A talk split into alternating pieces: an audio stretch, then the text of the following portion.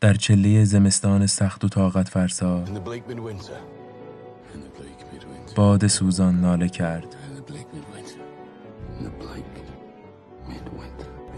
زمین مثل آهن محکم ایستاد، آب مانند سنگ، برف باریده بود، برف روی برف، در چله زمستان سخت و طاقت فرسا و در زمانی دور دست.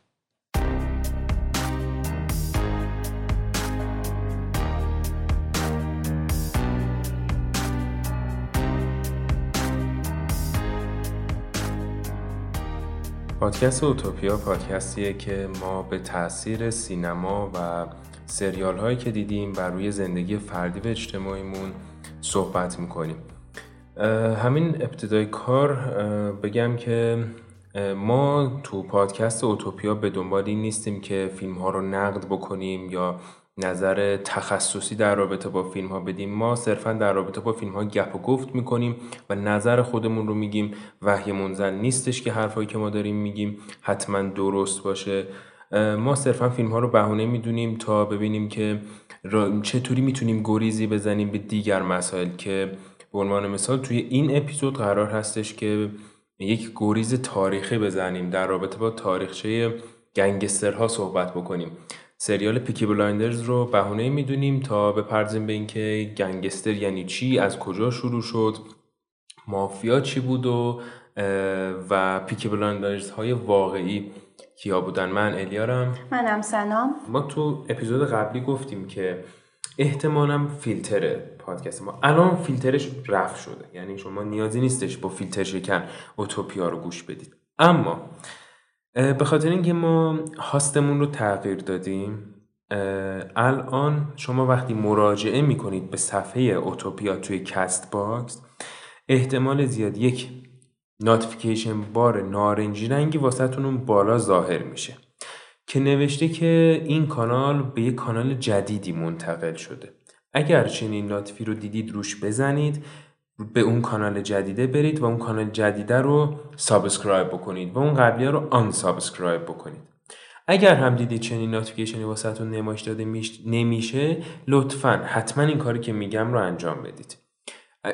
چون اگه این کار انجام ندید به احتمال زیاد اون اپیزودهایی که جدید ما قرار منتشر کنیم واسهتون نمیاد.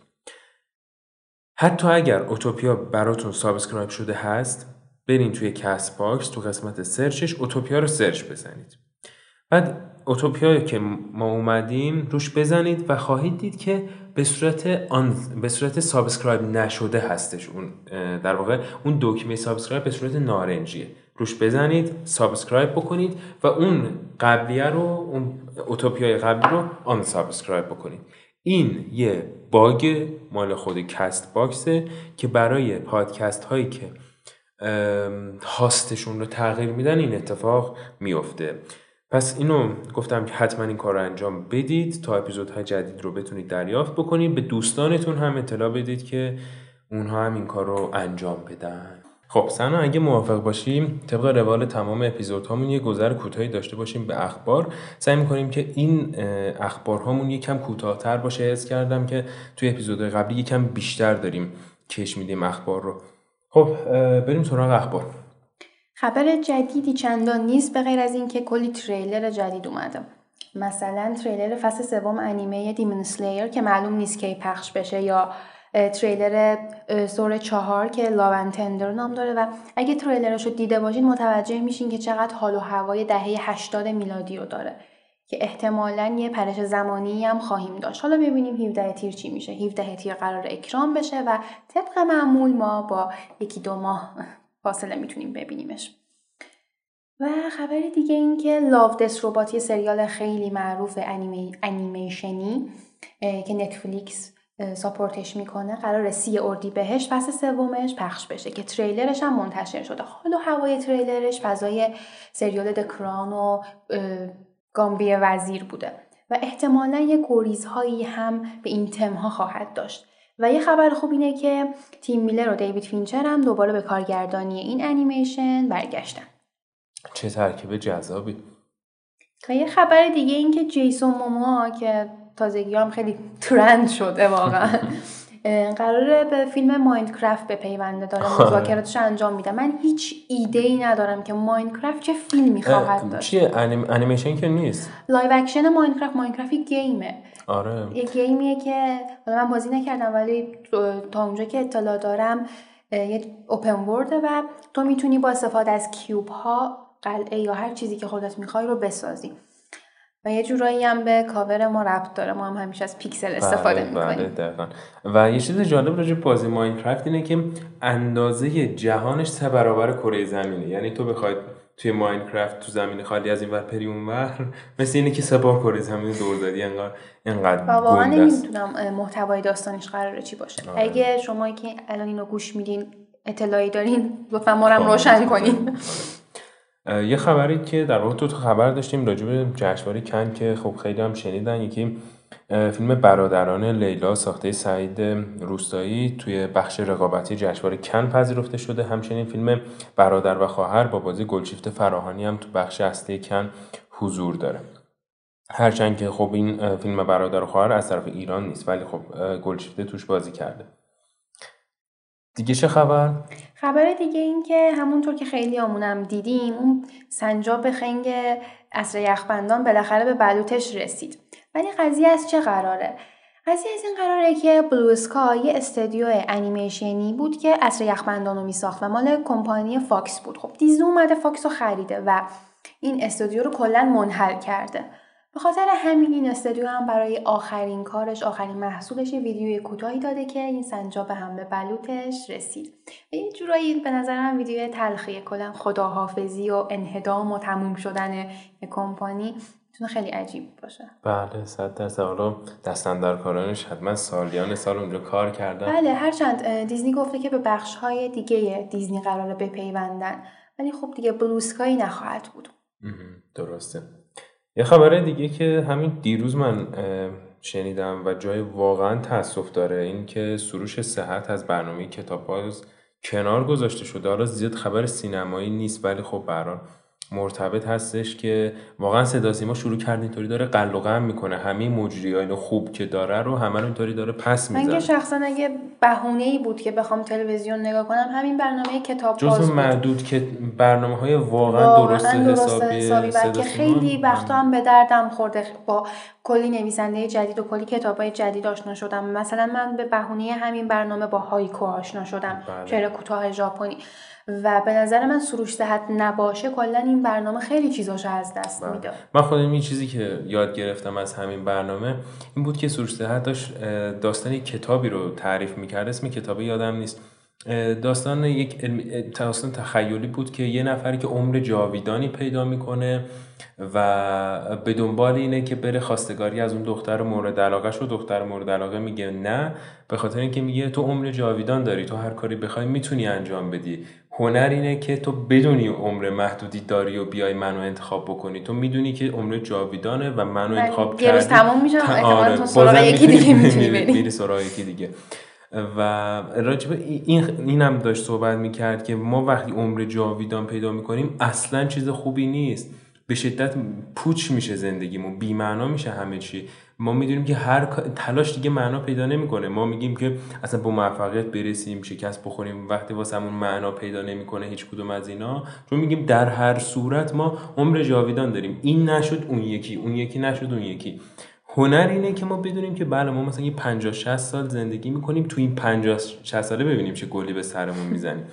و این کانسپت از اون موقع تو یاد من مونده بود که حداقل کمترین چیزی که برای من یه آیدی داشته از این برنامه همین بود که به این دیدگاه رسیدم. حالا تو فکر کن تمام بینندگان و مخاطبان هر کدوم یک چیز خیلی کوچیک یاد گرفته باشن از این برنامه، واقعا میلیارد ارزش. کتاب‌باز جزو برنامه‌هایی هم بود که لازم نبود تو تلویزیون رو تماشا کنی، اونقدر قسمت‌های کوتاهیش تو اینستا هم بود. بله تو اینستا اینا منتشر می‌کردن که یه جورایی مخاطبی فراتر از تلویزیون داشت.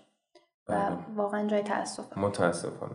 امیدواریم که حالا البته گفتن که به صورت تلویحی گفته شده که کنار گذاشته میشه، به صورت رسمی حالا ابلاغ نشده. هر چی که تلویحی باشه یا اولش رد آه. کنن و تکذیب کنن یعنی صد درصد اتفاق افتاده. اولش اینطوری میگن که کم کم جو آماده بکنن تا یهو شوکه نشه ملت.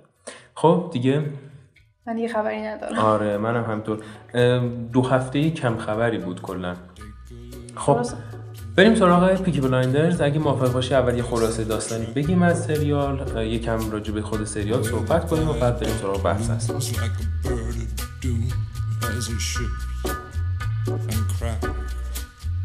Where secrets lie in the border fires and the humming wires. Yeah, man, you know you're never coming back. Past the square, past the bridge, past the mills, past the stacks. On a gathering storm comes a tall, handsome man in a dusty black coat with a red right hand.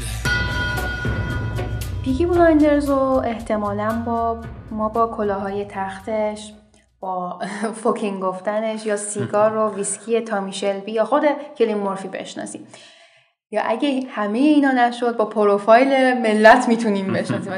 میذارم میگن چه قدیم منم. وای هر پسر ایرانی که یه بار دپرس شده، کات کرده، یه بار رفته اون استوری اونجایی که توی فصل اول میگه هپی اور سد، اونجا شو همیشه یه استوری گذاشتن اینو ملت وقتی که تو اوج دپرشن رو میخوان چسناله بکنن، همیشه از توماس شلبی مایه میزنن و واقعا این توماس شلبی بدبخت خیلی دیگه اورریتد شده. ولی در کنار همه این مسائل پیکی بلایندرز آیا واقعا تو همینا معنی پیدا میکنه؟ قطعا اینطوری نیست. وقتی راجع به پیکی بلایندر حرف میزنیم مفاهیم مختلفی تو این سریال گنجونده شده. مثلا میخوای اول یه خلاصه داستان بگیم واسه کسی که اگه احیانا ندیده این سریال رو؟ حس میکنن پیکی بلایندرز اونایی که کلا دو دستن مردم نسبت به پیکی بلایندرز، یا دیدن یا نمیخوان ببینن کلا. ولی خب اگه خلاصه داستان میخوای بگی؟ والا خلاصه داستانش خیلی کلی اگر بخوام بگم اینطوریه که داستان از اینجا شروع میشه که یک خانواده گنگستری هستش به اسم شلبی، فامیلیشون شلبیه، که اینا اسم گروه گنگستریشون پیکی بلایندرزه. حالا چرا پیکی بلایندرز؟ منظور به خاطر اینه که یه سری تیغ‌هایی دارن که توی کلاهاشون مخفی کردن که وقتی دعواش میشه این کلاهاشون در میارن و وقتی این کلاهاشون میزنن به صورت طرف، چون توش تیغ دارن، تیغ چشم طرفو میبره و کور میشه طرف، و همین خاطر میگم بلایندر، یعنی کور کننده. پیکی بلایندرز هم اسمش از اونجا اومده. ولی داستان اصلی از وقتی شروع میشه که چهار تا برادری که دارن، برادر بزرگترشون یه هد گروه پیکی بلایندرز هستش، یعنی آرتور شلبی، علاوه سه تا برادر کوچیک‌تر از خودش. ولی این آرتور شلبی طوریه که اون کفایت آره اون رفعه. کفایت لازم رو نداره، همیشه مست، زود عصبانی میشه، همه رو میزنه میکشه و اون سیاست رو نداره توی کار، و به همین خاطر میشه که اون برادر وسطشون که میشه توماس شلبی که نقشش رو کلیان مورفی بازی میکنه، میاد اوضاع رو در دست خودش میگیره و در واقع مسئول این گروه گنگستری پیکی بلایندرز میشه و داستان از همون موقع شروع میشه. این پیک این شخصیت توماس شلبی اصلا به نظر من کسی که سریال رو ندیده به خاطر داستانش نبینه، چون داستان خیلی خاصی وجود نداره، بیشتر اون کاراکترها هستش که بولده توی این سریال، مخصوصا اون شخصیت جذاب توماس شلبی که حالا در ادامه بیشتر راجبش صحبت میکنیم، که اصلا واقعا حرف زدنش، بادی لنگویجش، اکت‌هاش، تصمیم‌هاش، استراتژی‌هاش، همه اینها به شدت جذابه. خب همونطور که میگفتم پیکی بلایندرز علاوه بر همه اینا یه مفاهیمی هم بین سریال گنجونده شده.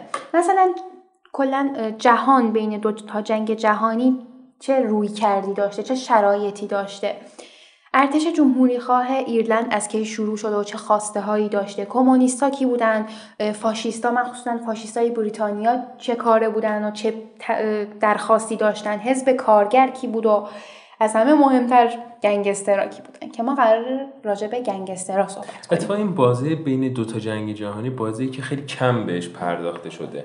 ما کلی فیلم و سریال داریم که راجع به جنگ جهانی دوم، اتفاقاً خود همین استیون نایت فیلمنامه‌نویس یه فیلم دیگه‌ای هستش، الاید، متفقین که برد پیت بازی کرد، اونم در اسنای جنگ جهانی دوم و اینا میگذره. ولی اینکه بین دو تا جنگ جهانی رو روایت بشه خیلی کم بوده. خوبه که پیکی بلایندرز به این بازه زمانی پرداخته و حدوداً هم از سال هزار و نهصد و نوزده شروع میشه. فصل یکش و فصل ششش که فصل آخرشه تو هزار و نهصد و سی و سه سی و چهار اینا تموم میشه. ولی خب پیکی بلایندرز واقعی کی بود؟ این سوالیه که احتمالاً به ذهن هر مخاطبی رسیده و ما عکسایی از گانگسترای واقعی اون زمان رو دیدیم که خب با توماس شلبی خیلی تفاوت داشتن.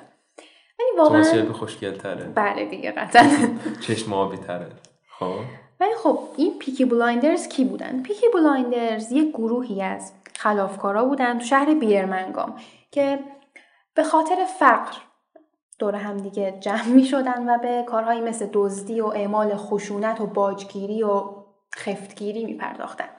اولین بار که اسم این گروه معروف شد و تو روزنامه های اون زمان چاپ شد مربوط میشه به سال هزار و هشتصد و نود، یعنی خیلی قبل تر از پیکی بلایندرزی که تو سریال می بینیم و حدوداً تا هزار و نهصد و ده بود که این گروه اسم رسمی داشت برای خودش.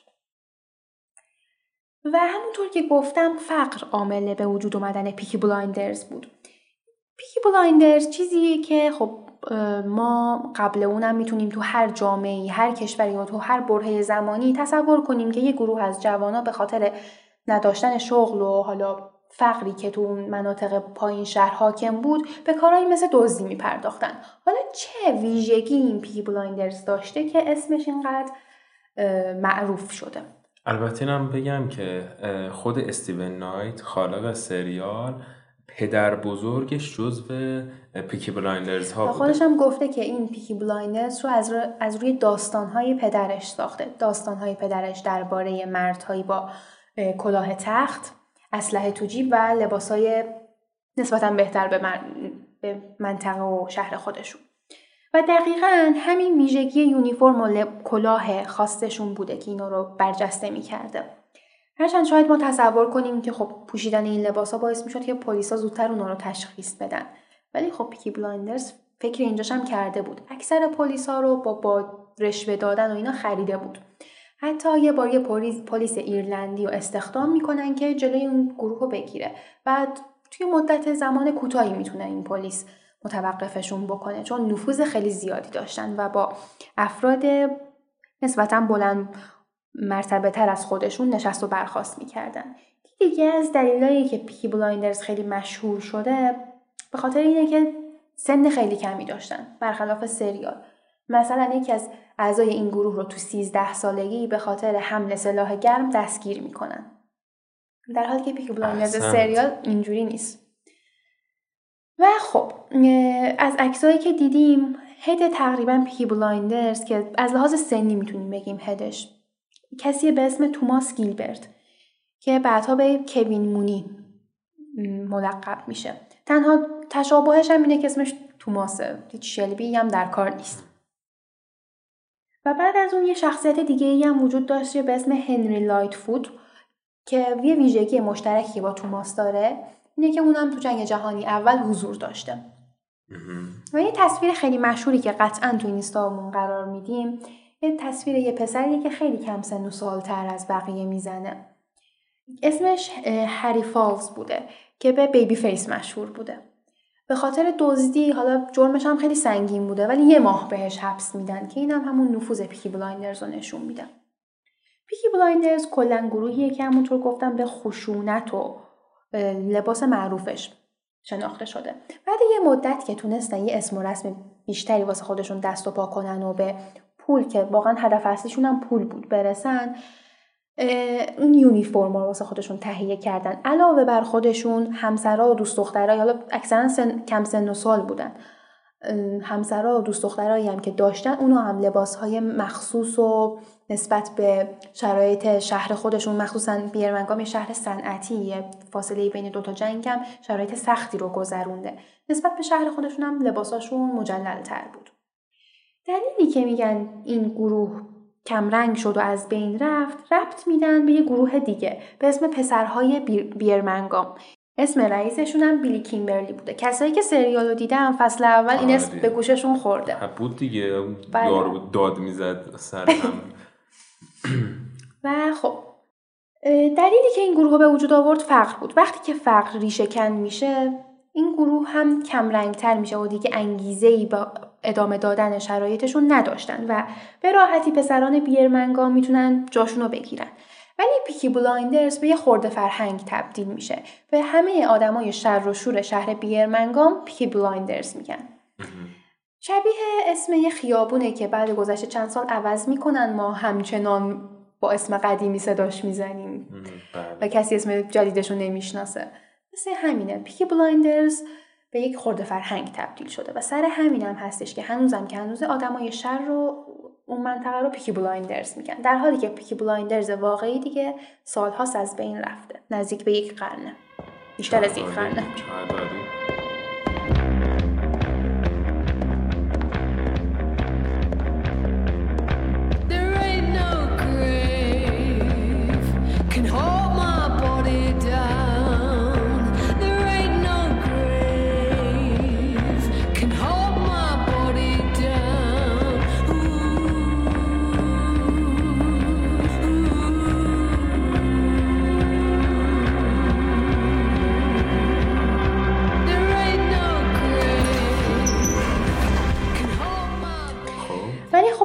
که گفتیم پیکی بلایندرز به تبع مثل همه گروه‌های خلافکار و گنگستر یه دشمنایی هم داشته. اون دشمنایی که داشته شاید ما چندان نشناسیمشون چون یه گروه خیابونی بودن به غیر از حالا بیلی کیمبرلی. علاوه بر اون ما تو سریال شخصیت‌های خیلی برجسته تری رو می‌بینیم. پیکی بلایندرز سریال نفوذش بیشتره، با چرچیل صحبت با چرچیل صحبت میکنه، چاپلین بهش پروژکتور هدیه میده، میگه چارلی فوکین چاپلین.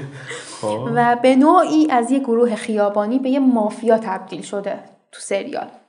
دشمنایی که ما تو سریال میبینیم مثلا همین پلیسه که خب ربطم داشته به پیکی بلایندرز واقعی، حالا از بیلی کمبرلی بگیر تا چارلز سابینی، اکثرا شخصیت‌های واقعی بودن. مثلا چارلز سابینی خودش یه تو فصل دوم میتونیم ببینیمش که یه مافیای ایتالیایی بریتانیاییه. کدومش بود؟ یادم نمیاد. ایتالیایی‌ها که باعث شدن برای جانم. آها خب فصل چهار بود. فصل چهار بود. از فصل دو اومده بود ولی. خب این چارلز سابینی واقعا یه شخصیت واقعیه و تو فصل پنج و شیش شخصیت واقعا منفی سریال کی بود؟ اون اسوالد موزلی بود که اون واقعا وجود داشت همچین شخصیتی، یه فاشیست بریتانیایی بود که زنش هم وجود داشت. نه, نه. زنش از خودش هم دیگه نگم چی.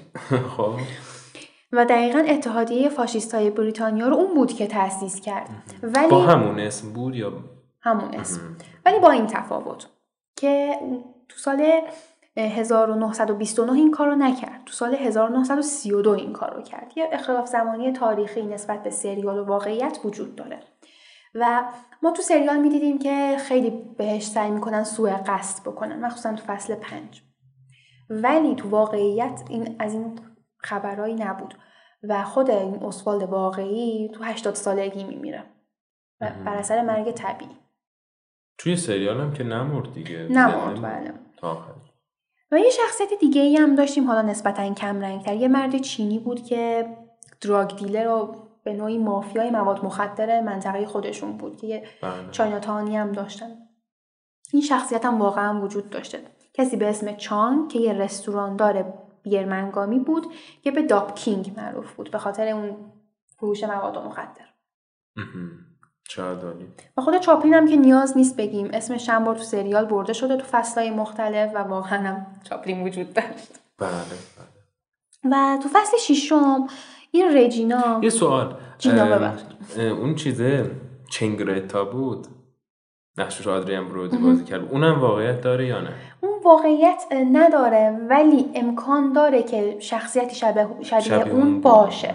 چون تو اون برهه زمانی مافیاهای ایتالیایی به ویژه تو آمریکا داشتن در حال رشد بودن که ما جلوتر راجع به مافیاها هم قراره صحبت بکنیم، پس احتمال داره که شخصیتی شبیه به اون هم داشته باشه. نفوذ یهودی‌ها هم یه مدت توی این جاهای گنگستری زیاد بود. فکر کنم تام هاردی هم به نوعی، شاید خود کاراکتر تام هاردی اسمش چی بود؟ الفی. الفی. آره اون شاید واقعا وجود نداشته باشه ولی قطعا یه نماینده ای از اون جریان و دقیقاً هست. این جک نیلسون که تو فصل شش باهاش آشنا آه. میشیم، عموی جینا، خب اونم شخصیت واقعی نیست ولی صد درصد بوستون که حالا اون موقع هم اهمیت ویژه‌ای داشته یه گروه گنگستری داشته، حالا اسم اسمش جک نیلسون نباشه یه چیز دیگه باشه. البته میگن استیون نایت این شخصیت رو از روی پدر جان اف کندی نوشته. پدر جان اف کندی، جوزف کندی، شایعاتی راجبش بود که قبل از جنگ جهانی دوم اسم و رسمی و پولی که در آورده از راه شایسته ای نبوده و همیشه به مافیا ربط میدادن. حتی قتل جان اف کندی هم به مافیا ربط دادن. و از طرفی خانواده کندی کلاً مخصوصا قبل جنگ جهانی دوم تا حدودی یکم گرایش‌های فاشیستی رو از خودش نشون داده بود که با توجه به اون گرایش‌ها تو فصل ششم می‌بینیم که جک نیلسون و موزلی با هم دیگه سر یه میز میشینن و با هم نشست و برخاست دارن. از این لحاظ هم میتونیم یه ربط‌هایی بدیم. چالی. خب اگر پس الان موافق باشی یکم راجع به کاراکترهایی که توی سریال میبینیم هم صحبت بکنیم، ولی نه راجع به همشون چون دیگه خیلی طولانی میشه. فکر کنم این اپیزودمون بعد کافی طولانی خواهد بود، مطلب زیاده. راجع به توماس شلبی بیا صحبت بکنیم. توماس شلبی کاراکتری که در وهله اول ما اون رو به خاطر سیاست مدار بودنش میشناسیم، جاه طلبی ها، قدرت طلبی های بی حد و حد و در کنار همه اینها خونسردی که داره. بله دقیقا. و اتفاقا راجع به همین خونسردی هم یادم بده یه صحبتی بکنیم.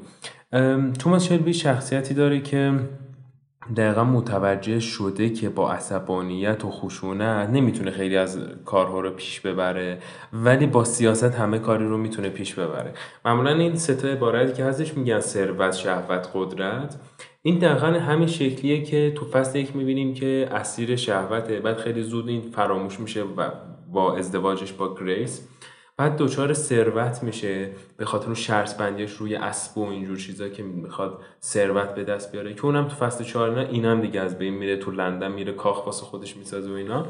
ولی به نوعی به خواستش میرسه. دقیقاً اون دوتاش که برآورده شد میرسه به سومی که قدرته. و به نظر من سریال اگه بخواد یه حرفی رو بزنه اونم اینه که قدرت آدمی، قدرت طلبی هیچ وقت تموم نمیشه و هیچ انتهایی نداره، فقط خودمون رو داره روز به روز از بین میبره. دائما دنبال قدرت نماینده مجلس میشه و کارهای مختلفی رو انجام میده و دائما توی سریال میگه که بذار یه این کارم بکنم دیگه من این آخریه، این آخرشه. ولی میبینیم که هی دائم حتی با اینکه تو انتهای سریال هم دیگه واقعا کنار گذاشته بود، رفت تو جنگل یه ماه زندگی کرد و میخواست خودکشی بکنه که دیگه آخرش رو نگیم چی میشه، باز هم یه اتفاق جدیدی میفته که اینو به بازی قدرت میکشونه. میاد خودکشی گفتی یادم افتاد، یکی از مفاهیم دیگه ای فیلم که واسه خود من خیلی جذاب، کولیان. خانواده شلبی از خانواده کولیان و این کولیان هم که تو سراسر دنیا یه حالت و آداب و رسوم خاصی دارن که حتی تو خود ایران هم ما داریم. بله بله دقیقا همین شکلیه که توی خونه های معمولی زندگی نمی کنن دیگه، یه جورایی به صورت سیار زندگی می کنن. توماس شلبی همون ویژگی خونسردیش که تو بهش اشاره کردی نشأت گرفته از سختی هایی که کشیده. به هر حال از بچگی پدر مادر بالا سرشون نبوده، یه برادر بزرگتر مست داشته، خودشون کولی بودن، دشت و خیابون زندگی میکردن و مهمتر از همه رفته جنگ و چیزهایی رو توی جنگ تو فرانسه تجربه کرده که هیچ وقت فراموش نمی‌کنه. یعنی اون چیزهایی که ما دیگه ازشون میترسیم این دیگه اتفاق روزمره‌اش بوده. به همین خاطر یک خونسردی گذشته، یه خونسردی خیلی جذابی داره که هر موقع حتی وقتی هم که میدونه اصلا به نظر من زندگیش رو بی‌معنا میدونه، وقتی که ترس از مرگ نداره، اون روزی که با مرگ دیل نمیکنه خیلی روزش انگار بی‌معنا و مفهومه. و دقیقاً دلیل جذاب بودن این سریال اینه که خب سینما، تلویزیون تجربه زیستن یه زندگی رو میدن که ما تو زندگی عادی نمیتونیم تجربهش بکنیم، اون اتفاقها رو نمیتونیم ببینیم. و قدرت طلبی توماس شلبی یه ویژگیه که تو همه ما نهادینه شده. بله. حتی خشونت آرتور هم نهادینه شده و ما به نوعی با دیدن اونها اون احساس درونیمون رو انگار ارضا میکنیم. دقیقا همه شکلیه. About men, bad men before. The man we're about to meet is the devil. My name's Moseley, Elswald Moseley. You've come to my attention. Michael Gray. You lost all your cousin's money in America playing the fool. And poor old Arthur Shelby, his wife, he's been seen with another man. No, you pig! She blind is all right. They're going to England. I'm coming with you. I want to meet your family. Oh, God. Mister Thomas, it is the purest opium that has ever arrived in Europe. two hundred fifty thousand pounds. All we have to do is keep it here for a week.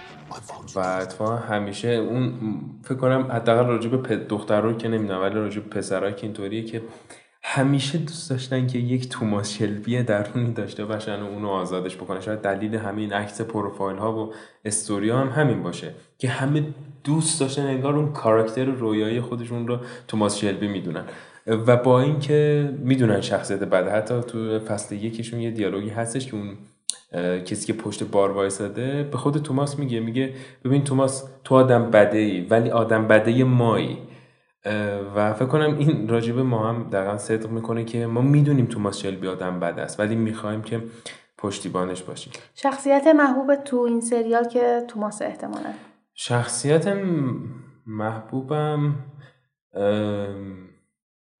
شاید بیشتر پول اندرسون چیز باشه، آرتور باشه، ولی نه آره قطعا تو وهله اول خود توماسه. تو چطور؟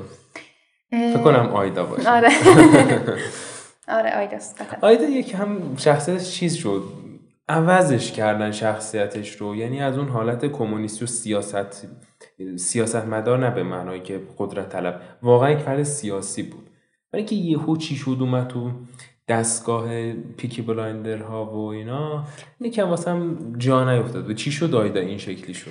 اتفاقا من تغییر تغییری هم چندان محسوس نبود برام، اتفاقا یه جورایی رشد بود که اولش ما آیدا رو حالتی میبینیم که خب ناخواسته باردار شده و با کسی هم رابطه داره که کمونیسته، ولی بعدها میبینیم که خیلی قدرتمندتر میشه. اصلا تو فصل آخر فصل جای آخر پولی رو میگیره، جای جای پولی رو میگیره، حتی میتونه جای تامی رو هم بگیره. آره. و خود تامی هم به این اشاره میکنه که از بین ما تو قرار بود که سیاستمدار بشی. آره دیگه، واقعا اگه توماس نبود پولی به جاش با مدیریت میگرد. پولی هم که اون اتفاق واسش افتاد که دیگه لو ندیم، یه قطعا آیدا میموند، یه بقیه‌شون. و آیدا برای من نمونه بارز یه زن مدرنه تو جهانی که مفاهیم خیلی عجیبی راجع به نژاد و فاشیستی و رنگ پوست تازه میخواد جا بیفته. البته جا افتاده بود، داره این مفاهیم به خطر میفته به خاطر وجود آلمان نازی. بله. و کسیه که کلی بوده ولی خودش رو تا حدود بسیار زیادی از گذشتش پاک میکنه. نظرم از اون زنهای مستقلیه که واقعا باید بهش پرداخته بشه بیشتر. دقیقا. و از گذشتهش هم واقعا خودش رو جدا میکنه، مثل لیز... لیزا بود لیزی بود زن توماس شلبی که بود لیزی. اینا فقط دارن مثلا لباسای خفن میپوشن، جواهرات و راه رفتن و... ولی اون کولی بودن درونشون هست، حتی تو خود توماس هم. ولی آیدا واقعا از اون دخترای سنگین و با متانت بالایی، حتی مثلا سرگرمی‌هاش که عتیقه جمع میکنه خیلی واسه من جذابه، یه جورایی سل... یکی از علایق منم هست. دقیقا. تو از کی متنفری توی سریال؟ زن آرتور. اول زن آرتور بود لیندا. حالا تعاملش کردیم ولی بعد اون این زن زنم که نمیشه گفت چی بود، دوست دختر موزلی، اون واقعا اون اصلا یک عجوبه‌ای بود، تکرار نشدنی بود. در حالی که کاراکترایی مثل تام هاردی که بعضی وقتا خیلی جذاب بود، تام هاردی مثلا بعضی وقتا کارایی که میکرد به ضرر تامی بود و به تپ ما باید ناراحت میشدیم، ولی من بیشتر خوشحال میشدم. آخه خیلی شخصیت جذابی بود، یعنی شروع میکرد چرت و پرت میگفت، یعنی از اون کاراکترایی بود که شخصیت توماس شخصیتیه که کم گوی و گزیده گویه، شخصیت آرتور از اون شخصیتی که زیاد حرف میزنه به چرت و پرت حرف میزنه. آرتور و تام هاردی؟ نه آرتور دیگه آر... ولی تام هاردی از اونایی که زیاد حرف میزنه، چرت و پرت هم حرف میزنه ولی لابلای اون چرت و پرتاش حرفاشو هم میزنه، نکاتش هم میگه. ام... من از کاراکتری که متنفرم مایکل توی سریال، یعنی از اونایی که یهو زود شاخ میشه، از اونه که یهو یه قدرتی به دست میارن و دیگه خودش قبلشون رو فراموش میکنه. و زنش و زنش هم اونم نگیم بهتره. این بازیگر بازیگر نقش جینا تو فیلم کوینز گامبیت آره دیگه همون بازیگر بیشتر هم از روی همون میشناسیمش. ولی یه فیلم جدیدی هم بازی کرده مال سال دو هزار و بیست یا بیست و یک Last Night in Soho. خیلی فیلم قشنگه و خیلی کم بهش پرداخته شده. حالا یه ضعفایی داره از لحاظ داستانی ولی در کل فیلمیه که دیدنش خالی از لطف نیست. دقیقاً. یکی از کاراکترهایی که خیلی خیلی نقش بارزی داره توی این سریال خود شهره. شهر بیرمنگام و حالا بعدها لندن، ولی به خصوص بیرمنگام.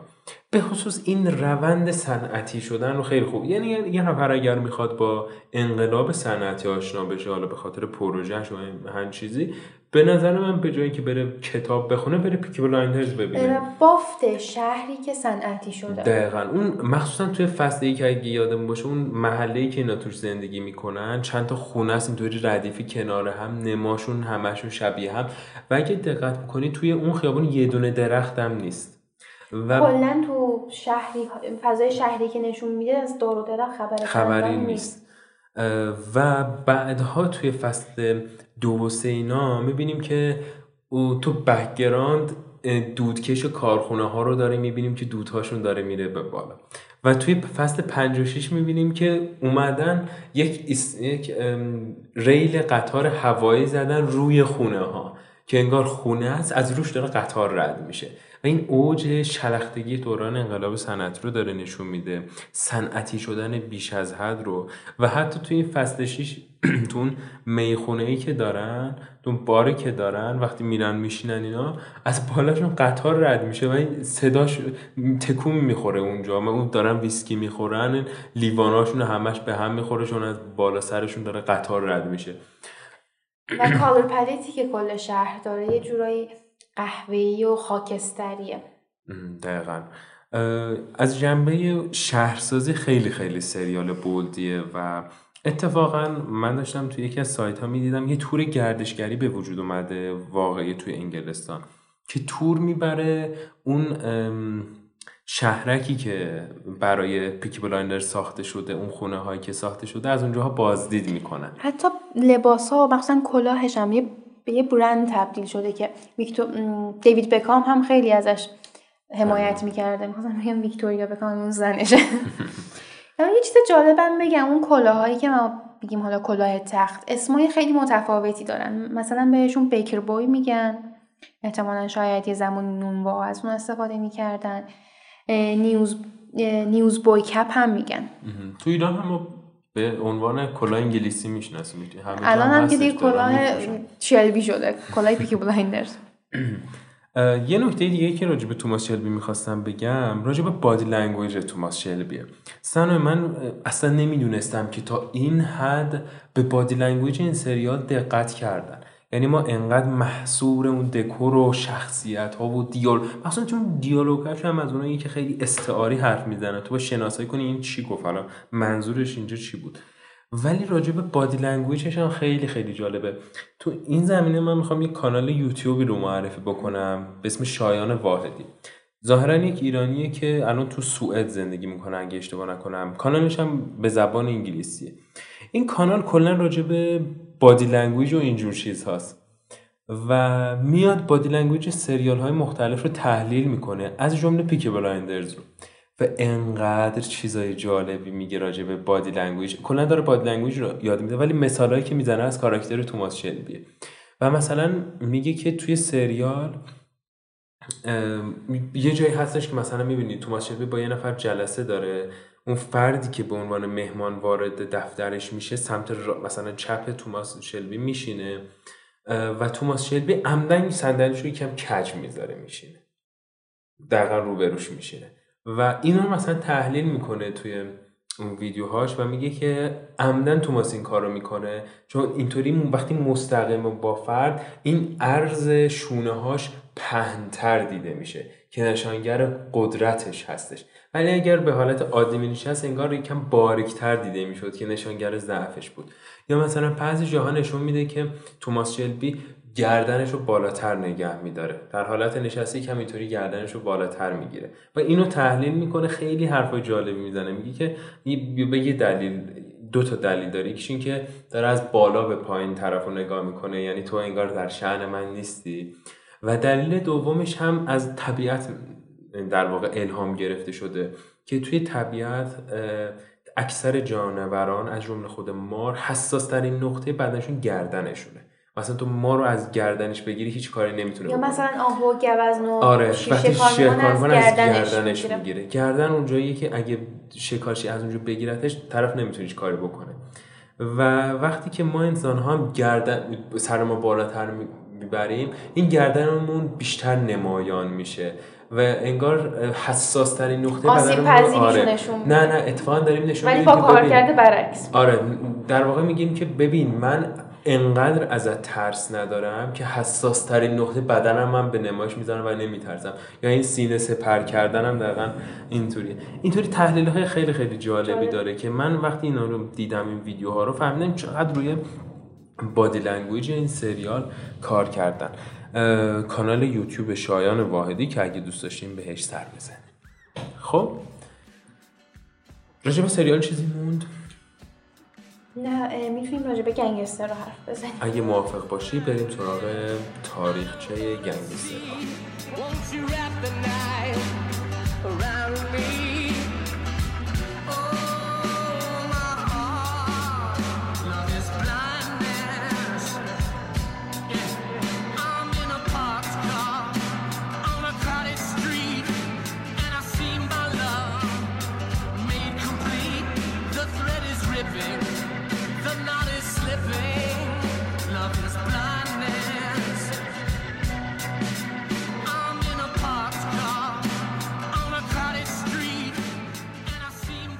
گنگستر یعنی چی؟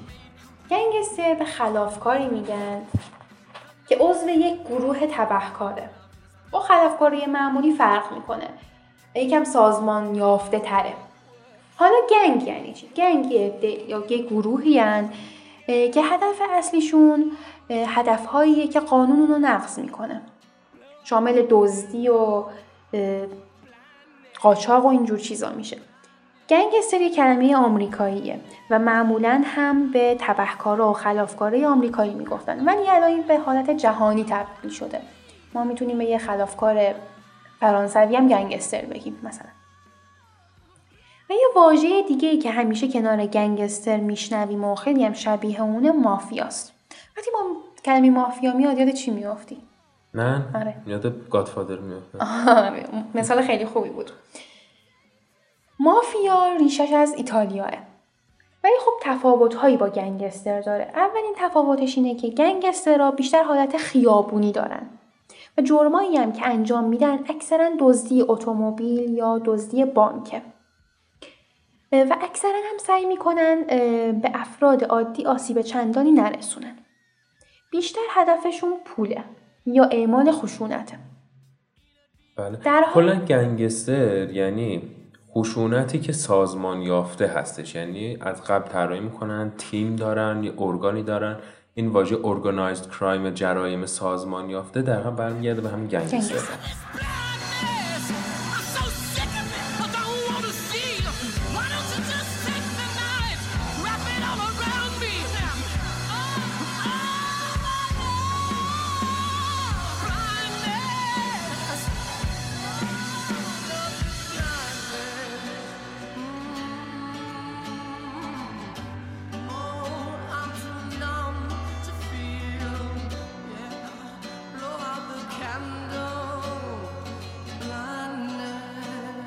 ولی مافیاها یه درجه بالاتر از اینان. سازمان یافتگیشون خیلی پیچیده تر و بیشتره و معمولاً جرمهاشون رو خودشون شخصاً انجام نمیدن، زیر دستهایی دارن که اونا انجام میدن. و اگه یه منطقه یه مافیای خاصی داشته باشه، مافیا ناظر یا اداره کننده جرمهایی که تو اون منطقه اتفاق میفته. البته همیشه هم خیلی هم بد نبوده ها، یعنی مافیا بعضی موقع جلوی دل دزدها رو میگرفت. یعنی اون مثلا یه نفری بقالی داشت، باج میداد به سرکرده مافیا تا و اون مافیا هم امنیت رو واسش تضمین میکرد. به خاطر همینه که تو خیلی از شهرها، مثلا شهرهای ایتالیا و مثلا سیسیل، مافیا طرفدار مردمی داره.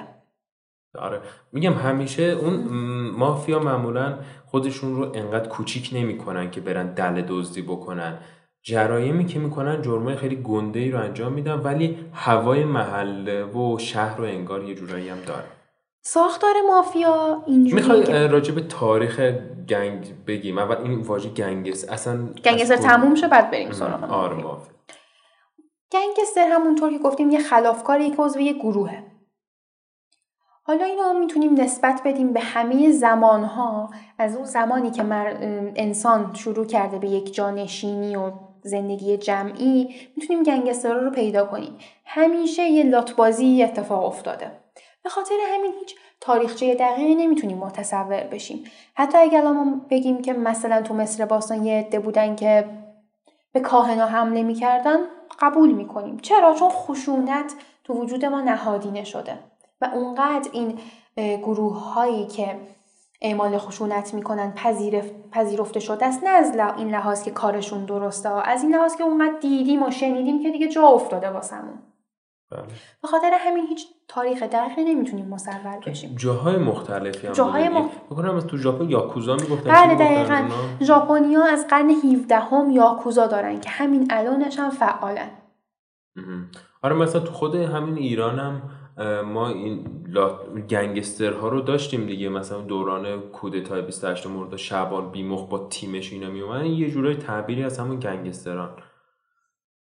به خاطر همین هیچ تاریخچه مشخصی ندارن. هرچند میگن که گنگسترها به معنای اون که آمریکایی ها باشن از وقتی به وجود اومدن که آمریکایی ها، یعنی در واقع اروپایی ها به قاره آمریکا مهاجرت کردن و ایجاد شهرها، جمعیت های شهری متفاوتی. پس اینطوری میتونیم بگیم که انقلاب صنعتی وقتی رخ داد قبل تر از اون قبل تر از اون بله، وقتی که شهرهای آمریکایی داشت به وجود می اومد و اکثرا هم این گنگسترها رو به ایرلندی ها نسبت میدن، در حالی که مافیایی ها رو به ایتالیایی ها نسبت میدن. آره یعنی در واقع همین بود که ولی این مهاجرت های گسترده توی قرن نوزدهم هم اتفاق افتاده. یعنی مثلا تو بازه های هزار و هشتصد و سی چهلینا آمریکا یه سیاست هایی که گذاشته بود پذیرای بسیاری از اروپایی ها شد و اینطور شد که یه بخش عظیمی از ایرلندی ها مهاجرت کردن به آمریکا. شرایط ایرلند هم خودش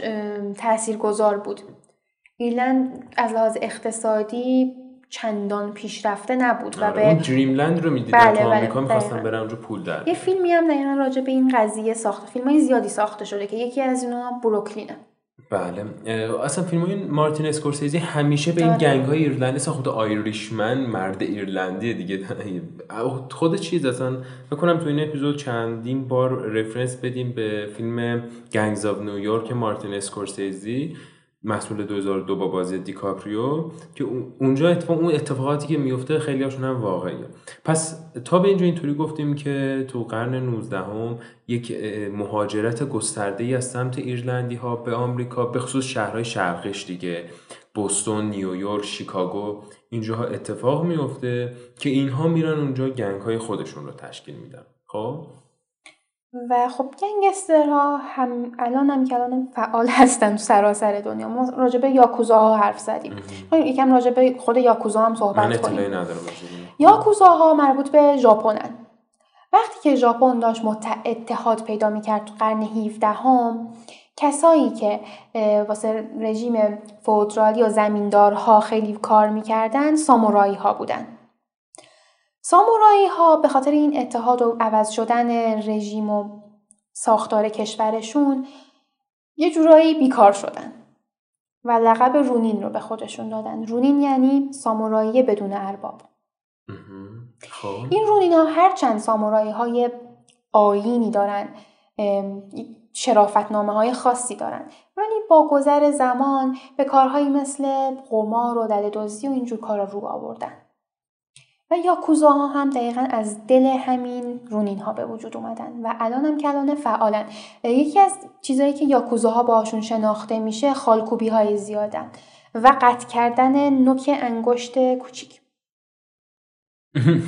یه چیز جالبی هم بگم، یاکوزاها بین مردم هم طرفدار دارن. مثلا ژاپن خیلی کشوریه که خیلی زلزله خیزه به خاطر شرایط جغرافیاییش و تو اون شرایط یاکوزاها زودتر از دولت به داد مردم میرسن و بهشون کمک رسانی میکنن.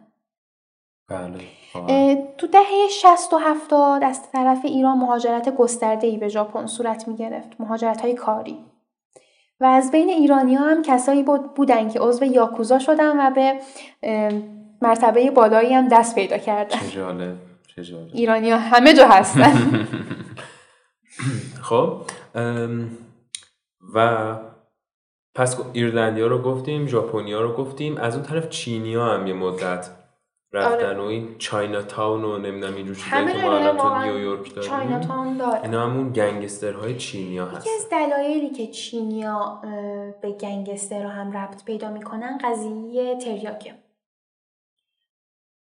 تو ابتدای کار عمده ترین قاچاقچی های تریاک چینی ها بودن. تو پیک بلندرز هم میبینیم دیگه، تو رستوراناشون شیر کشخونه دارن. خیلی هم طرفدار داشتن. چه ایده جذابه، یه کافه بزنیم. خب و اروپایی ها هم که مثل شرقی ها نیستن، آخه اکثر شرقی ها مخصوصا افغانستانی ها و ژاپنی چینی ها مخصوصا تو الان که نه، تو سالهای گذشته، قرنهای گذشته حتی خیلی اعتیاد زیادی به همین تریاک داشتن و یه جورای مقاوم شده بودن جلوش و حتی به خاطر مصارف درمانی استفاده میکردن دیگه، نمیگرفتشون دیگه، نهایت واسه سردردشون خوب بود. در حالی که اروپایی ها رو خیلی میگیره انگار. آره کلا همیشه اینطوری اروپایی ها رو. چند تا از نویسنده های قرن شانزده هفده هم به این قضیه اشاره کردن که این چینی ها مخ ما رو دارن میپکنن با این موادشون، ما تاب نمیاریم دیگه. البته یکی از دلایل دلایلی هم که انگلستان سیطرش رو بر هند بیشتر کرد، چون موقع هند سیطره انگلستان بود، همین فروش تریاک بود. انگلستان هی دائما به هند تریاک میفروخت تا چون اعتیادآور بود. یه مدت چای میفروخت، بعدش دید تریاک بهتره و تریاک رو اومد فروخت، به خاطر اینکه اون بیزینس خودش رو رونق بده. خب از طرف دیگه ما یه مافی ما یه گنگسترهای روسی هم داشتیم که الان هم اتفاق خیلی بابند توی این، مثلا سریالای فیلمایی مثل جان ویک و اینا رو می‌بینیم، همیشه کت و شلوار پیش پوش روسی داریم که همه کاره هستش و یه بار اختصاصی واسه خودش داره. اینا اینا همون بازمانده گنگسترهای روسی ان که اونها هم رفتن یه مدت آمریکا. ولی نه به اندازه گنگسترهای آره، آره. ایتالیایی. آره آره البته قبلا چون ایتالیای اصلی ترینه میخوام آره نگهش داریم آخر و یه بخشی هم از مکزیک اومدن که الان هم به عنوان کارتل ها میشناسیم. بله کارتل ها تفاوتی که حالا با مافیا و بقیه گروه های گنگستری دارن اینه که خشونت بیشتری دارن و توسط و کلن با مواد مخدر شناخته میشن. کار اصلیشون قاچاقچی مواد مخدره. ولی کلمه مافیا یه جورایی عام شده، حتی به کارتل های مکزیکی هم مافیا. آره الان ما مثلا میگن تو مافیای فوتبال ایران اینا، این اصطلاح شده ولی الان میرسیم به اینکه مافیا دقیقاً چه بود و چه کرد، چه بود و چه کرد. اگه از شنونده ها میخوان راجع به این کارتل ها و مافیا گنگستر های مکزیک بیشتر اطلاعات کسب کنن، به نظر من دوگانه سیکاریو خیلی خیلی خوب میتونه توضیح بده. سیکاریو یک و سیکاریو د دی آف د سولدادو به نظر من نمونه های بارزی. خب بریم سراغ مافیا. بریم. مافیا از کجا شروع شد؟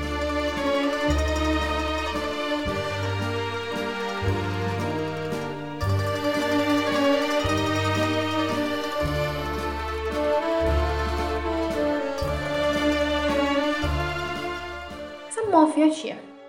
مافیا همونطور که تو تفاوتش با گنگستر رو گفتیم سازماندهی خیلی بیشتری داره.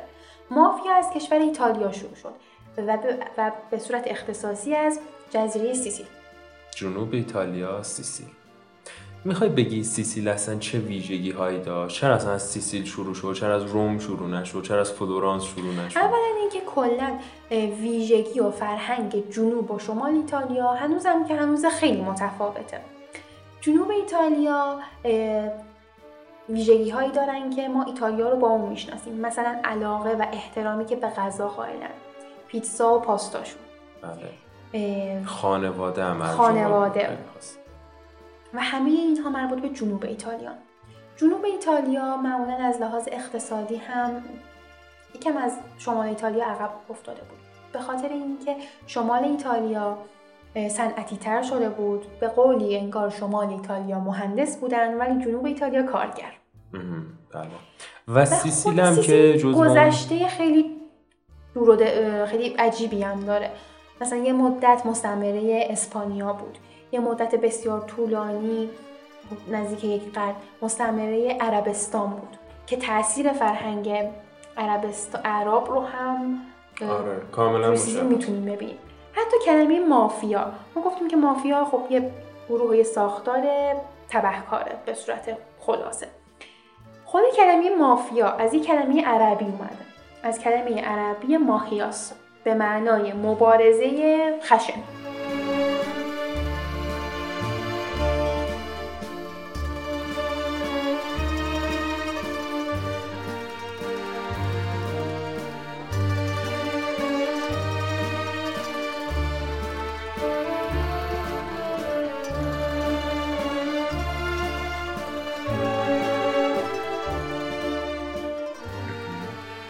هرچند بعضی از مردم ایتالیا میگن که مافیا ریشه در این جمله داره: مرگ بر فرانسه، درود بر ایتالیا. آها. ولی خب از لحاظ لغوی به ماهیاس نزدیک تره، مبارزه خشن. مافیاها قبل از اینکه حالا یه تاریخ مشخصی واسش در نظر بگیریم هم وجود داشتن.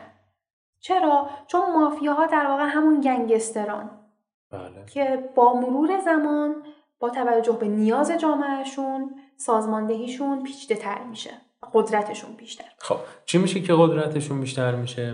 قرون وسطا زمانی که زمیندارها و اشرافها حرف اولو میزدن، به خاطر اینکه بتونن هم دولت هم مردم رو کنترل کنن و هم زمینشون رو حفظ کنن، از گنگست از یه آدمای خلافکاری کلا نگهبان‌هایی بودن، نگهبان‌های خشن، آره بادیگاردشون بودن. آره. و چون از اون استفاده می‌کردن که بهشون پدرخونده میگفتن و دلیل این که گادفادر ربط داره به مافیا، ما تو دهه هفتاد هم فیلمشو می‌بینیم، برمیگرده به قرون وسطا. بله. پس یک سری زمیندارهای بودن که خب اون جنوب ایتالیا به شدت زمین حاصلخیزه. حاصلخیزه بله. و چون زمینداری و کشت و اینا خیلی باب بوده و معمولا چون اون زمیندارها زمین‌های خیلی گنده‌ای داشتن، به خاطر اینکه محافظت بشه از زمین‌هاشون و در مقابل شورش کارگرایی که دستمزد خیلی کمی هم داشتن، می اومدن یک سری افرادی رو استخدام می‌کردن. این افراد یه جورایی لاتبازی هم در میاد. بله، انگار نگهبان اونجا بودن، بادیگارد اون اون زمین‌ها بودن. هر زمینی واسه خودش چند نفر اینطوری نگهبان داشت. خب مافیاها هم از اونجا به بله. به مرور زمان این خانواده‌ها، این افرادی که زمین در واقع بر دست اون زمیندارها بودن و وظیفه نگهبانی رو داشتن، کارشون صرفاً کتک زدن نبود. کم کم اومدن کارهای حسابداری اون زمیندارها رو هم انجام دادن، مذاکرات معاملات ملکی اونها رو هم انجام دادن. یعنی به مرور زمان هی قدرتمندتر شدن قدرتمندتر شدن تا جایی که دیگه اصلا خود زمیندارها رو هم محل نذاشتن. واسه خودشون اومدن یک سری سازمان‌های تشکیل دادن، خیلی ارگانایزد شده و خیلی خانوادگی طور، که اونها رو ما با نام مافیا میشناسیم. ساختار مافیا از این قراره که یه رئیس و یه هدی دارن که بهش پدرخونده میگن. اون شخص خاص یک مشاور داره که مشاور امین‌ترین فرد نسبت به اونه. بعد از اون معاون قرار داره و بعد از معاون هم سرگروهبان‌ها وجود دارن که هر کدومشون به یه دسته خاصی از سربازها دستور میدن و اکثر کارهایی که مافیا انجام میده در واقع این سربازاشونه که انجام میده. کارهای منظورم کارهای خشنشونه. بله، خودشون معمولا اون استراتژی‌ها رو میچیدن، به زیر دستانشون میگفتن این کارا رو بکنید. خانواده خیلی نقش مهمی داشته. حتی به این گروهشون خانواده میگفتن. مافیایی ها که از سیسیل شروع شدن، حتی تو قرن نوزده اینا هم اجازه نمیدادن که به غیر از سیسیلی ها کس دیگه ای از ایتالیا عضو گروهشون یا عضو خانوادهشون بشه. این خانواده که میگیم فقط رابطه خونی نیست، چون رابطه کاری و آره اوایل رابطه خونی بود، ولی به مرور زمان اون افرادی هم که عضو خانواده نبودن معمولا باید یه کار خاصی میکردن، یه فرد کله گنده رو ترور میکردن یا یه شایستگی از خودشون نشون میدادن نشون میدادن تا عضو خانواده مافیاها میشدن. و حتی غیر ایتالیایی ها هم بعدها تونستن عضو آره دیگه، ولی اون اوایل که اصلا به جز سیسیلی محل سعی میذاشتن.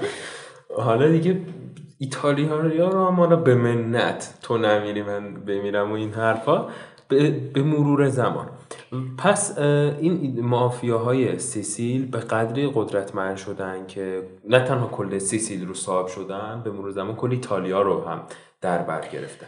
و با مهاجرت دسته زیادی از مردم ایتالیا به آمریکا، خب پای مافیا هم به آمریکا باز میشه. ولی یک اتفاق خیلی مهمی افتاد که مافیا تو آمریکا خیلی بولد شد. و اون اتفاق مهم که بزرگترین اشتباه دولت آمریکا رو بهش میگن، یکی از تاریخی ترین اشتباهات آمریکا، ممنوعیت فروش الکل بود که قدرت و ثروت مافیا رو روز به روز بیشتر کرد. دهه بیست ما ممنوع شد. این دقیقاً جریان فصل شش پیکی بلایندرز هم هستش دیگه. بله. این مافیاها که اکثرا هم تو شهر نیویورک بودن به قدری قدرت پیدا کردن که بین خودشون، بین خانواده‌های مختلف مافیا، جنگ‌های چند ساله به وجود اومد. یه جنگ ده ساله‌ای بین مافیاهای نیویورک به وجود اومده بود که جنگ مشهوری هم هست به اسم کاستالا ماره. تو این جنگ دوتا خانواده بونانو و رهبر رهبرهای مافیای آمریکا، ایتالیای آمریکایی، ایتالیایی که تو آمریکا، با همدیگه جنگ میکنن از سال هزار و نهصد و بیست و یک تا سی و یک. و طی این جنگ چندین صد نفر از مردم نیویورک ناپدید میشن، یعنی میکشنشون، در واقع روشون بتون میریزن احتمالاً. و یه جورایی پلیس هم هیچ دخالتی نمیتونه انجام بده، سرنخی هم نداشتن سرنخی هم نداشتن و دقیقاً مافیای آمریکا دلیل قدرت گرفتنشون اینه که سرنخ زیادی از خودشون به جا نمیذاشتن، به غیر از حالا بعدها تونستن پلیس سرنخ‌هایی پیدا کنن که اینا فرار مالیاتی انجام میدن. آره دیگه، آل کاپون رو که دیگه بزرگترین مافیای آمریکا بود انداختن زندان، هم سر مالیات انداخته. آره, آره. نه به خاطر اینکه آدم کشته مافیاست فلان، به خاطر اینکه مالیاتشو نداده بود، تأخیر دادن به این جرم گرفتن آل کاپون رو که انداختنش چیز دقیقاً اشاره کردی که آلکاتراس آلکاتراس یکی از مافیاهای خیلی مشهور همین آلکاپونه که، ولی به نظر من قبل از اینکه برسیم به آلکاپون یکم راجع به این کانسپت بیشتر صحبت بکنیم که پس گفتیم که اون جرقه ورود مافیا به آمریکا یکی به خاطر بحث مهاجرت‌های گسترده بود که بحث ممنوعیت فروش الکل هم، حالا چرا اصلا الکل باعث شد مافیا ورود پیدا کنه؟ خب شما هر چیز رو قدغن بکنی طرفدارش بیشتر قاچاق وارد میشه به اون مملکت. شما مثلا تو ایران خودمون هم کانسپت ماهواره دقیقاً هم دیشای ماهواره دقیقاً همین شکلیه دیگه، قاچاقی وارد میشه و یک سری واسطه‌های، یا مثلا راجب مشروب تو خود ایران هم دقیقاً همین شکلیه دیگه. و دقیقاً توی آمریکای دهه بیست میلادی چون ممنوع شده بود، از طریق یک سری قاچاق‌هایی باید وارد میشد با آمریکا و خب این قاچاق رو کی بهتر از مافیاها میتونست انجام بده؟ هیچکی. و همین خاطر بود که این مافیاها به بهانه قاچاق مشروب به نیویورک و بوستون و اینا وارد آمریکا شدن، موندگار شدن تو آمریکا و به مرور زمان مافیای آمریکایی شکل گرفت. یکی از کسایی که تو همین قضیه جنگ نیویورک، مافیای نیویورکی قدرت گرفتن، چارلز لوچیانو بود. من میگفتن خوش شانس، خوش شانس لوچیانو خوش شانس. لوچیانو میاد به رئیس خانواده بونانو کمک میکنه که رهبر رهبرای مافیا رو شکست بده و به نوعی بین مافیاها به اسم یه فرد خیلی خشن شناخته میشه. خود مافیاها از لوچیانو انگار میترسیدن. بعد لوچیانو میاد به کسی که بهش کمک کرده، به نوعی رئیسش بود، اونو هم کله پا میکنه، به قتل میرسونه و خودش به جاش میشینه. چارلز لوچیانو که بعدا هم به خاطر همین فرار مالیاتی به زندان میفته، ولی این زندان افتادنش میخوره به جنگ جهانی دوم و چون تو جنگ جهانی دوم خب ایتالیا هم درگیر جنگ بود، آمریکا به خاطر اینکه بخواد ایتالیا رو به دست بگیره از مردم سیسیل استفاده میکنه. از مردم سیسیل که استفاده میکنه به بهونه و به اسم چارلز لوچیانو و لوچیانو خیلی تو این قضیه ها به اونا به دولت آمریکا کمک میکنه. به خاطر همینه که بعد جنگ آزادش میکنن و اونم میره به سیسیل و یه حکومتی واسه خودش به راه میندازه. بله. یکی از مهمترین مسائلی که دقیقاً گن... اصلا نیویورک بیشتر از اینکه یک شهر باشه یه فرهنگ یک فرهنگ گنگستریه. الان خیلی بهتر شده. اون موقع ما یک تقاطعی داشتیم توی جنوب منهتن، بهش میگفتن فایو پوینتس که توی فیلم گنگز آف نیویورک هم میبینیم که اولین همه ماف... همه گروه‌های گنگستری اومده بودن اینجا، هر کدومشون یه خیابون رو تسخیر کرده بود که اون گنگسترهای ایتالیایی که اولین بار اومدن و تشکیل دادن دد رابیت ها بودن. اینا رو که میگم دقیقاً توی اون فیلم گنگز آف نیویورک اسکورسیزی هم دقیقاً هستش.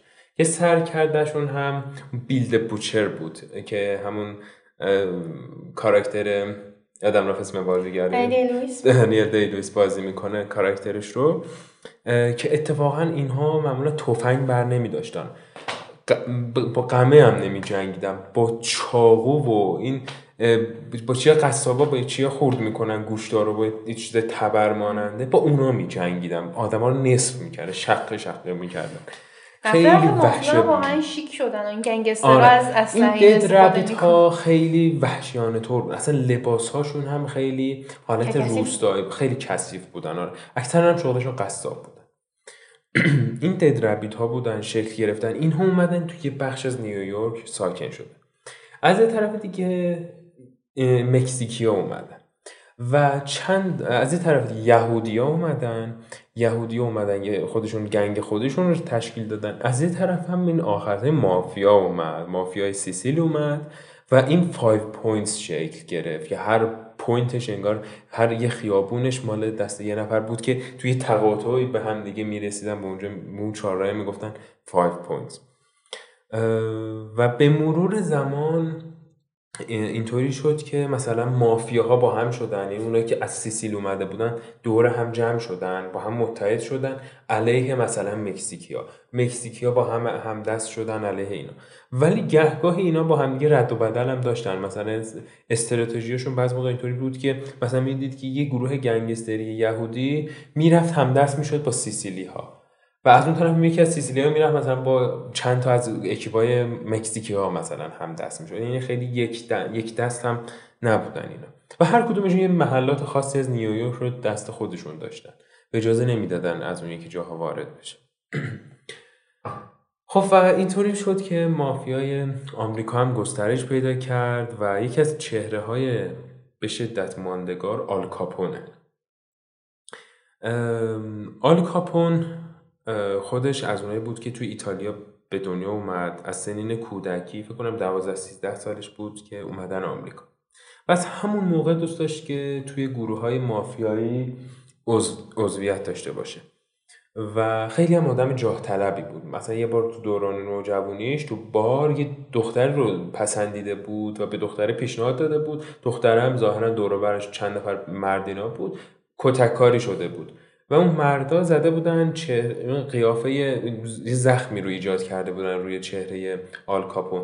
از اون موقع بود که به آل کاپون لقب اسکارفیس یا همون صورت زخمی رو دادن. فیلم اسکارفیس به اون ربطی نداره ولی اون واژه اسکارفیس از اونجا گرفته شده که خودش هم اصلا خوشش نمیومد، خود آل کاپون خوشش نمیومد بهش که بگه اسکارفیس. ولی همون ماجرای دعواش توی بار به مرور زمان باعث شد که رفته رفته مافیای گنده تری بشه تا اینکه یکی از بزرگترین مافیاهای آمریکا شد. چندین جرایم سازمان یافته مختلفی داشت، حتی یه ماشین داشت آل کاپون. ماشینش که اول ضد گلوله بود، روی ماشینش روی در ماشین یک سری سوراخ‌هایی بود. این سوراخ‌ها به نظر در جای اسلحه جای اسلحه دقیقاً اونجا لوله اسلحه رو از اونجا جاسازی می‌کردن که از داخل ماشین بتونن بیرون رو شلیک بکنن. یعنی در این حد آل کاپون و در نهایت هم به خاطر فرار مالیاتی گرفتنش انداختنش آلکاتراس که به بیماری روانی هم دچار شد. نه نه بیماری چیز بود، یه یک بیماری خاصی داشت که باعث میشد سلولهاش هم دیگه رو میخوردن و این باعث میشد مغزش دیگه رو به اضمحلال میرفت و باعث میشد دیگه یادش نمونه خیلی از چیزا و اون اواخر زندگیش مثل بچه‌ها شده بود، یعنی دقیقاً انقدر مغزش تغییر داشته بود، آره ذهن مغزش کوچیک‌تر شده بود انگار و خودش هم میدونست این بیماری رو داره ها، ولی میگفت نه نگران نباش من، و سیگار بدترش کرده بود اون بیماریش رو تا اینکه دیگه ناعلاج شد. چیزاییه که خیلی به مافیا نفت داره، اکثر مافیا سیگار و مافیا تو سینما هم نموده خیلی گسترده‌ای داره، حتی بیشتر از بقیه گنگسترها. بله. هرچند مافیا یه واژه عمومیه الان. اولین فیلمی که راجع به مافیا یا راجع به گنگسترها درست شده مربوط میشه به سال هزار و نهصد و سی، دهه سی میلادی. اولین فیلم سزار کوچک بود، لیل سزار. بعد اون دشمن مردم بود که کانگی بازی میکنه تو این فیلم و به خاطر نقشش و ایفای نقشی که انجام میده خیلی مشهور میشه. که از معروفترین صحنه‌هاش هم کتک زدن یه همسرش بود بکنم با پرتقال یا گریپ فروت. بعد اون صورت زخمی اون با اون صورت زخمی که بعدها ساخته میشه تفاوت داره، محصول هزار و نهصد و سی و دو. ولی اوج مافیا تو سینما برمیگرده به دهه هفتاد با فیلم پدرخوانده که تو هم اول کار گفتی که با کلمه با شنیدن کلمه مافیا یاد وقتی واژه مافیا به ذهن آدم میاد یاد اون آهنگ موریکونه میافتیم دیگه برای فیلم گاتفادر. و این نقش مافیا، فیلمایی که راجع به مافیا ساخته میشن تو سینما یه اسم خاصی هم دارن، زیر رده ژانر جنایی قرار میگیرن و به اصطلاح بهشون موب میگن یا ماب میگن، ام او بی از کلمه مابستر گرفته شده. مابستر همون معادل گنگستر ولی بریتیشه. بله. ژانر جنایی از اون ژانرهایی که من خیلی خیلی دوستش دارم. کلا این گنگسترها جزو اون کاراکترهای مورد علاقه منه همیشه توی سینما. یه یه چیزی که فکر کنم تو اپیزود قبلی هم گفتیم اینکه شاید یه نفر که زیاد فیلم جنایی ندیده برای اولین بار بره گاتفادر رو ببینه بدش میاد از گاتفادر. من خودم اولین بار بکنم مثلا راهنمای اینا بودم گاتفادر رو دیدم و گفتم چرا فیلم چرندی بود، گاتفادر چرا این همه معروف شده. اگر احیانا از شنوندگان ما کسی هستش که تا حالا به صورت جدی فیلم‌های جنایی رو پیگیری نکرده، به نظر من اگر این تیپ فیلم‌ها رو ببینه بدش میاد، اسکارفیس رو ببینه بدش میاد، گاتفادر رو، هیت رو، خیلی از این فیلم ها. سریال چی بود؟ سوپرانوز. آره سوپرانوز رو ببینه بعدش میاد. ولی اینو دقیقا به نظر من باید پله پله با دوز پاهش ژانر جنایی رو از ماب شروع نکنه، به نظر من از پلیسی شروع از پلیسی شروع کنن. ما یه فر... ببینیم ما یه ژانر پلیسی داریم، یه پلیسی معمایی داریم مثلا مثل شاتر آیلند، پلیسی معمایی هست. یه دونم جنایی پلیسی داریم، این جنایی پلیسی همون ژانر گنگستری میشه که زیاد حالت معمایی نداره، اکشنش خیلی خیلی کمه برخلاف اون چیزی که همه فکر میکنن جنایی آها بزن بکشه. شما گاتفادر هم میبینی مثلا کلا دو سه تا مثلا صحنه مرگ و اینجور چیزا داره، ولی اون روابط و اون استراتژی آره مافیا یا مثلا توی میکن. فیلم وانس اپان ا تایم این امریکا که به نظر من بهترین فیلم جناییه که ساخته شده، دقیقاً اون رو... فیلم چهار ساعته ولی اون روندش که از دوران بچگی که اینا دارن بستنی میفروشن، بستنی میدزدن که ببرن به اون دختری که علاقه مندن بدن و این رو چیزها، از اون موقع شروع میشه که بعدو بزرگتر میشن و هر کدومشون هدیه مافیای بزرگی میشن. به نظر من فیلم‌های جنایی رو اول از اون دوزهای پایین ببینیم و بعدها بریم سراغ فیلم‌های مطرح مثل گاتفادر و اینا. واقعا فیلم‌های خیلی زیادی راجع به مافیا ساخته شده، مثلا ترور جسی جیمز توسط رابرت فورد که براد پیت بازی کرده، یا الان کلی مثال زدی گودفلاز و سردمدارشون هم که مارتین اسکورسیزی. مارتین اسکورسیزی تو خاطرات خودش میگه که آخه اسکورسیزی توی نیویورک محلی هست به اسم لیدل ایتالی، ایتالیای کوچک، اونجا زندگی میکرده و مخزن گنگسترها بوده دیگه، خورد گنگسترها همشون اونجا زندگی میکردن و اسکورسیزی هم آسم داشته بچگیش و میخواد کشیش بشه، یعنی به اصرار پدرش قرار بود کشیش بشه. این آسمش از یه طرف، کشیش، تفکرات مذهبی از یه طرف، از یه طرف خودش میگه من پنجره نگاه میکردم خیابونو و هر روز شاهد این بودم که یه گنگستر یه مافیای زد و یکی رو کشت و یکی رو تو چاقو زدن و این اتفاقات رو میگه من هر روز میدیدم. پرده سینماش تل... پنجرهش بود خیابون. و این به مرور زمان تا رو بعدو کشیش بودن و گذاشته کنار و اینجور چیزها، این تفکراتش از دوران بچگی تاثیرگذار بوده که بعدها فیلم‌های مختلف گنگ، اکثر فیلمایی هم که ساخته فیلم‌های گنگستری هستن. بعد پای اسکورسیزی تو اکثر فیلم‌ها هست. And spoken for do not tempt me. Her skin is white and I'm light as the sun. So holy light shines on the things you have done. So I asked him how he became this man. How did he learn to hold fruit in his hands? And where is the lamb that gave you your name? He had to leave, though I begged him to stay. Left me alone when I needed the light. Fell to my knees and I wept for my life. If he had have stayed, you might understand. If he had have stayed, you never would have taken my hand. راجع به همین آلکاپون هم کلی فیلم ساخته شده. اولیش تو سال هزار و نهصد و پنجاه و نه که چندان معروف نیست، ریچارد ویلسون ساخته. بعد تو سال هزار و نهصد و هفتاد و پنج باز میان میسازن، سال هزار و نهصد و هشتاد و هفت میسازن که Untouchable شاید معروف ترینشونه. بعد از اون تو سال دو هزار و بیست هم ساختن که تام هاردی بازی کرده بود. بله. حتی آلکاپون یه بار یکی از هدای اون یک گروه مافیا رو توی بار توی قشنگ با مسلسل به رگبار بسته بودنش و پلیس نتونست آلکاپون رو بگیره. همه میدونستن که آلکاپون این کارو کرده ولی هیچ سرنخی وجود نداشت و هم خاطر نتونستن آلکاپون هم بگیرن. و همینه که مافیا رو جذاب‌تر میکنه. آره. حتی وقتی هم افتاد آلکاتراز، کل نگهبانای آلکاتراز رو خریده بود همون اول کار. و هم خاطر اصلا آلکاتراز واسه شده بود پنت هاوس. اکثر مافیاهایی که پلیس دستگیر میکنه حالا به خاطر اتهامای خیلی کوچیکه، حالا چند سال هم واسهشون زندان نمیبرن. مگر اینکه حالا یه بدشانسی بیارن و یه خیانتی بهشون بشه.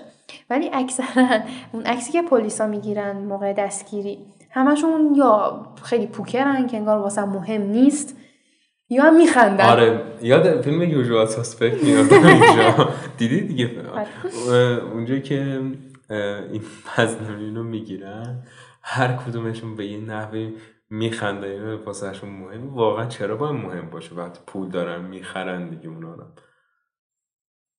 خب این هم از مافیا. مطلبی موند راجع به مافیا نگفته باشیم. در نهایت حالا برگردیم یه گریزی بزنیم به پیکی بلایندرز. فکر کنم با این توصیفاتی که ما از مافیا گفتیم سریال پیکی بلایندرز و اون کاراکترهاش بهتر جا میفته. اهمیت خانواده، اینکه پول میدن آدما رو میخرن، پلیس ها برای اینا کار میکنن. چجوری از یه گنگستر خیابونی به مافیا و حتی سیاستمدار تبدیل میشه؟ اصلا نحوه ورود به مافیا که تو باید یه کاری، اون چیزه بود تو پیکی بلایندرز، همون ریش داره پسر خوشگله تو فصل شیش هم تو همون میگیره تش جک نلسون اسمش چی بود یادم نمیاد. اسمش من آره. یادم این مثلا دقیقاً اگه یادتون باشه یه آدم خیلی مذهبی بود تو نمیدونم تو گروه کور میخوند و اینجور چیزها. وقتی که رفتن سراغش تو فصل پنج بود، آرتور رفت سراغش، طرف زهر ترک شده بود از شدت بعد. تو فصل شش میبینیم واسه خودش کسی شده بروبیایی داره و این داستان ها، ولی آدم نمیکشه. یعنی به همین خاطر هم هستش که اصلا یکی از مخصوصا تو کارتل ها این معروفه، همین داستان سیکاریو هم که میگن، سیکاریو به کسی میگن که برای اولین بار توی کارتل ها آدم میکشه. یعنی اصلا شرط ورود به خیلی از گروه های گنگستری اینه که اول یکی رو بکش، اول بکش خونش رو بیار واسه همون پس صلاحیتش رو داشته باشی. همینا رو ما داریم تو سریال پیکی بلایندرز هم میبینیم. خب مورد مسئله‌مون در کل اینو باید بگیم که پیکی بلایندرز به غیر از پروفایل یه جنبه های دیگه ای هم داشته. بله. خب مرسی که تو این اپیزود هم با ما همراه بودید. Love me, oh Lord. He threw me away. He laughed at my sins. In his arms I must stay. He wrote, I'm broke. Please send for me. But I'm broken too and spoken for. Do not tempt me. Her skin is white and I'm light as the sun. So holy light shines on the things you have done. So I asked him how he became this man. How did he learn to hold fruit in his hands? And where is the lamb that gave you your name? He had to leave, though I begged him to stay. Left me alone when I needed the light. Fell to my knees and I wept for my life. If he had have stayed, you might understand. If he had have stayed, you never would have taken my hand. He wrote.